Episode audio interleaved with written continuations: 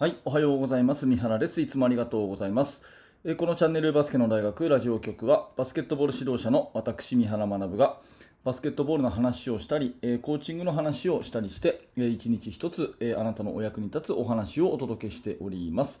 はい、いつも聞いていただいてありがとうございます。今日は10月26日火曜日ですね。えー皆様いかがお過ごしでしょうか？なんか気がつけばもう10月も終わり。なんかほんと早いですよね。うん、もう、もう26日かって感じですけれども、はい、えー今日も頑張っていきましょう。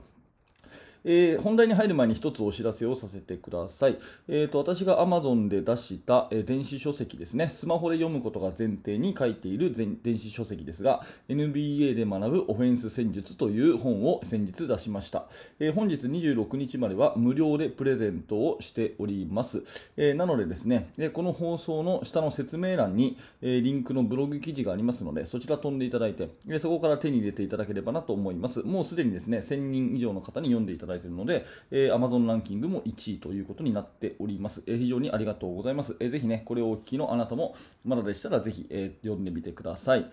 えーさて今日の本題は練習紹介、えーコンディショニングシューティングというね、えーお話ですが、えーコンディションというのはまあ体力作りですよね、えーまあ、走り込みということで。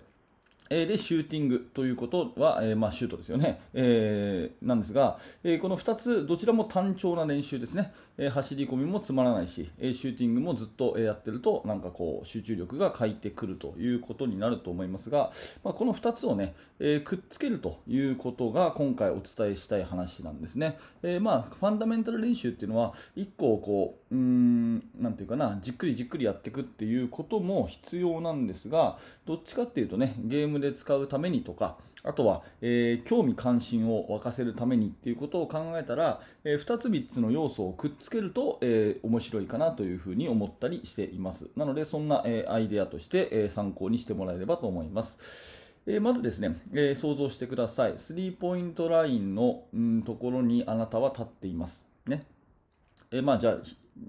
左45度にしましょうか。どこでもいいんですけど、スリーポイントラインのところ、左45度にあなたは立ってますと。で、リング下からパスを受けて、えスリーポイントシュートを打ちます。いいですよね。えーで、リバウンドを拾ってもらって、またボールをもらってシュート。ね。リバウンドを拾ってもらって、またボールをもらってシュート。まあ、これよくある2人組のシューティングじゃないですか。ね。えー練習の一番最後の方にね、はい、じゃあ2人組シューティングとか言ってやるパターンありますよね。7分間とかね、10分間とか。まあもちろんこれはこれで効果はあるんですが、えーこれにですね、走り込みを加えるということをちょっとやってみるんですね。うん、どういうことかっていうと、はい、こういきますよ。スリーポイントシュートを打ちました。そしたら、えーセンターラインまで走ります。要は後ろに下がるところですね。センターラインまで走って、1往復して、ミート、シュート。で、センターラインまで走って、ミート、シュート。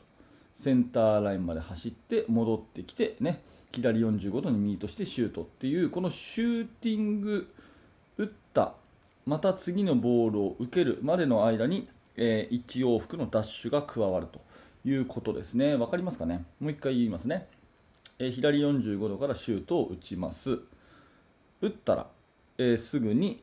センターラインまでダッシュして1往復して戻ってきてまたパスを受けてシュート、まあ、こんな感じですね、うん、でこういうふうにやるとですねあの走ることのコンディショニング要はま体力作りの走り込みと、えーシューティングっていうことの2つの要素がま加わるわけですよ。うんまあ、そんな風にしてですね、あのー2つの要素をこう組み入れると時間の効率も良くなるしあとはねやっぱりこの、うん、ちょっとこう難しくなるプレーが難しくなるんで、えー当然ね立ち止まってずっとシュート打ってるよりもプレーがこう難しくなるんで、えーゲームライクっていうかですね、え実際の試合にこう即した形になるということになります。はい、なので、こんな感じでね、え2つのドリル、2つの要素をこうくっつけてドリル化するっていうのは結構面白いところだし、まあ、こういうね、えーところの引き出しをコーチがたくさん持っていくと。うん、でさらに言うとですね、こういう考え方を教えて、えー選手たちがこういうのを作っていくっていう風にできると、えすごくいいんじゃないかなというふうに思います。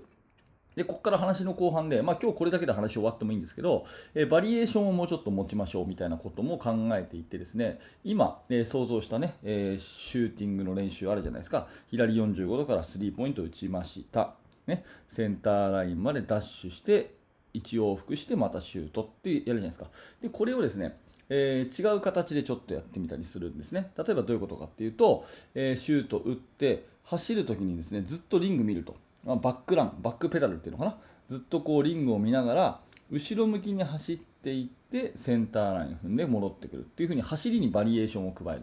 まあ、こんなようなやり方をね、えー、してみてもいいですよね。うん、そんな風にするとちょっとまた体力的に、えー、違ってくるということになったりします。あとは、うんとこれシュート打って後ろに走ってまた戻ってくるってやるとこのシュート打ってセーフティーっていう動きにはあのなるんですけども逆に言うとねシュート打ったらリバウンドに行かない練習になっちゃうんですよ。ねえー、これ大事なんでもう一回言いますけど、えー、シュート打ちました後ろに走りますってやるとこれ逆に言うとシュート打ったらリバウンドに行かない練習になっちゃうんですね。うん、なので、えー、その辺のところのリバウンドに行くっていうあの動きの習慣をつけたければ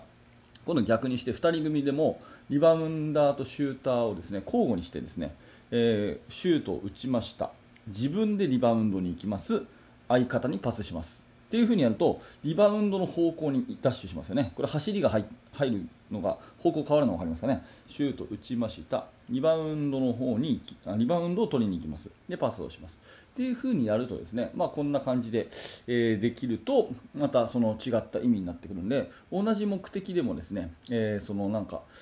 身につけさせたい部分を変えると、うん、非常にこうあのバリエーションっていうのは思い浮かぶのかなというふうに思いますので、まあ、そんな感じでですね、えー、ドリルを作ってみたらいかがでしょうかという話ですね。はい、えー、っと今日のお話は練習紹介コンディショニングシューティングということで走りとシュートと、え、別個にやるんじゃなくて組み合わせるというようなアイデアをお話ししました、まあ、いろんなところで応用してもらえるかなと思うので、えー、ぜひぜひ参考にしていただければ嬉しく思います。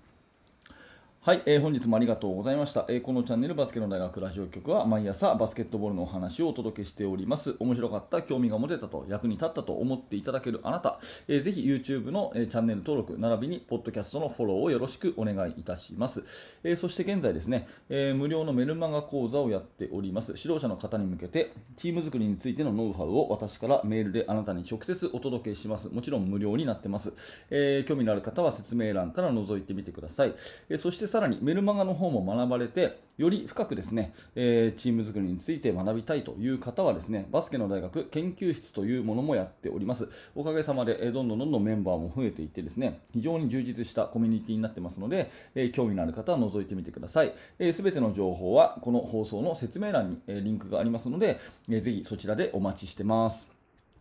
はい、それではありがとうございました。三原学でした。それではまた。